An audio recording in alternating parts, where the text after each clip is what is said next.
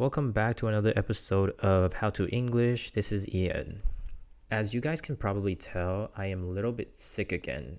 It's not a very big deal, but I have a blocked nose and sore throat, so my voice may sound a bit weird. But um, just bear with me a little bit here for like 10 minutes. For some reason, my last English episode did not successfully upload at the time that I wanted. Wait, um, actually, it did upload, but just did not publish, and I have no idea what happened.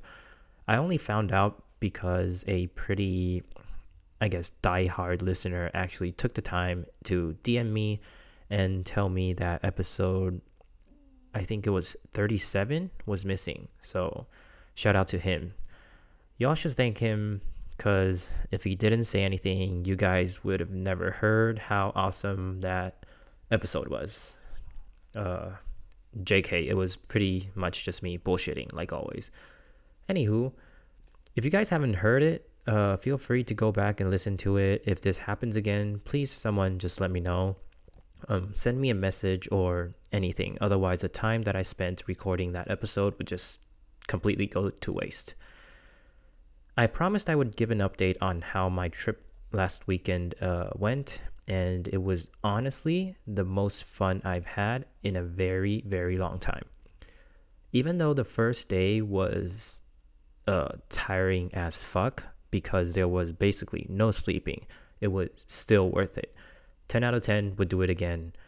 If you don't remember and are wondering, our first night was spent on a bus trip to the mountain we got on a bus like um 11:30 at night and arrived around 8:30 in the morning if I remember correctly. There is this law that says a bus driver has to take a 30 minute break every like 2 hours and 30 minutes of driving. It's already extremely difficult for me to fall asleep on a moving uh, vehicle and the fact that it stops every two to three hours doesn't really help either. But that was expected, I guess. I knew what I signed up for, so I can't really complain. It was overall a very good experience, so having to sleep on the bus was uh, a worthy price to pay. So I've been to two different mountains already. What makes this one so special?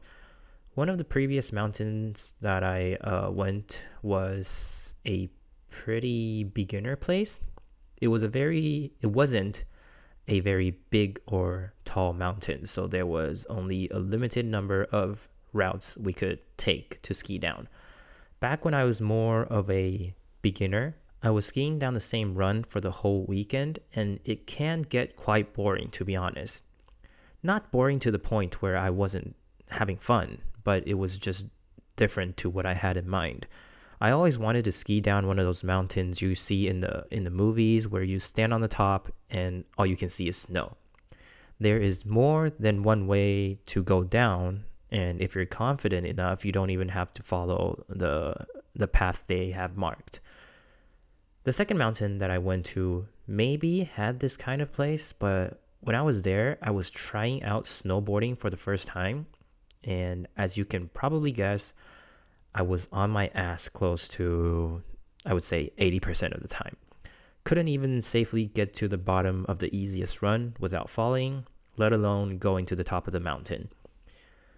So last weekend, when I visited uh, Thredbo, that's the name of the mountain that I went to, by the way, I was confident enough to try some runs that were more intermediate. I had three days in total to get ready. So for the first day, I was just doing the the super easy runs to kind of warm up a bit and get used to skiing again because it's been almost uh, three months since I last skied.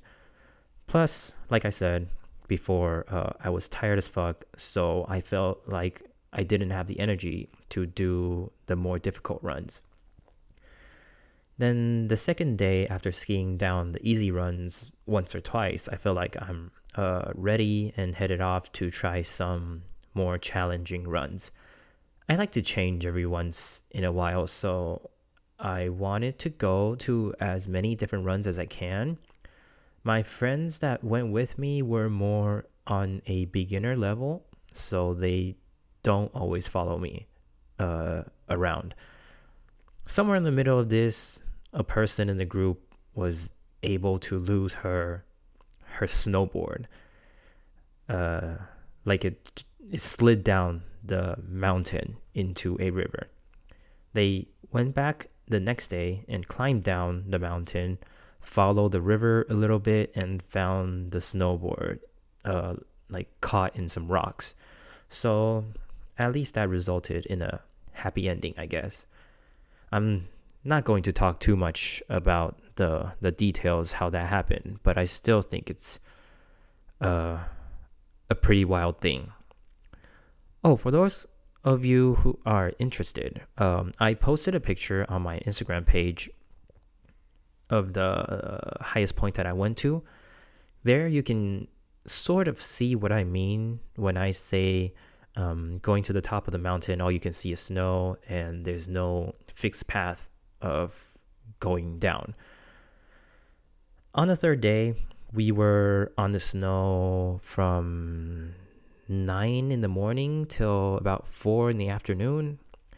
Then after that, the bus took us back to Sydney, arriving like midnight. We had to spend a night in Sydney because it was too late to catch a plane.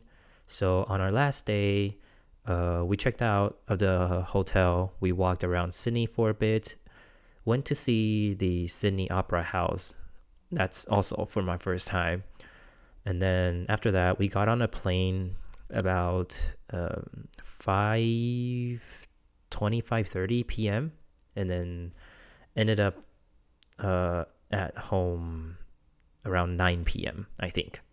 So it was a pretty big weekend. I I spent about two thousand dollars in total, but like I've said it already, and I'll say it again, it was absolutely worth it. If any of you guys listening get a chance, you have to go to the snow at least once in your life and try either skiing or snowboarding, up to you. I promise you won't regret it. Next year, if I am still here in Australia, I plan on going to Queenstown, New Zealand, but we'll see what happens. If this podcast is still going on, then you'll definitely hear me talk about it.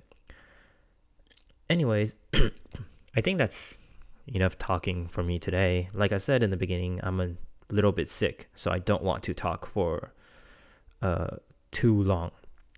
Someone was sick on our trip, and then we ended up sharing the bedroom together. So I think I might have got it, gotten it from him, but I don't think it's anything serious. Hope I can feel better next weekend, and if I do, maybe I'll talk more about the trip in the next Chinese episode. So, as always, please go to the review section in Apple Podcasts and leave a comment if you have any thoughts about the podcast. You can also find links to my um, Instagram or Facebook fan page in the details section if you're interested. If not, um, I guess I'll see you guys in the next update. Peace.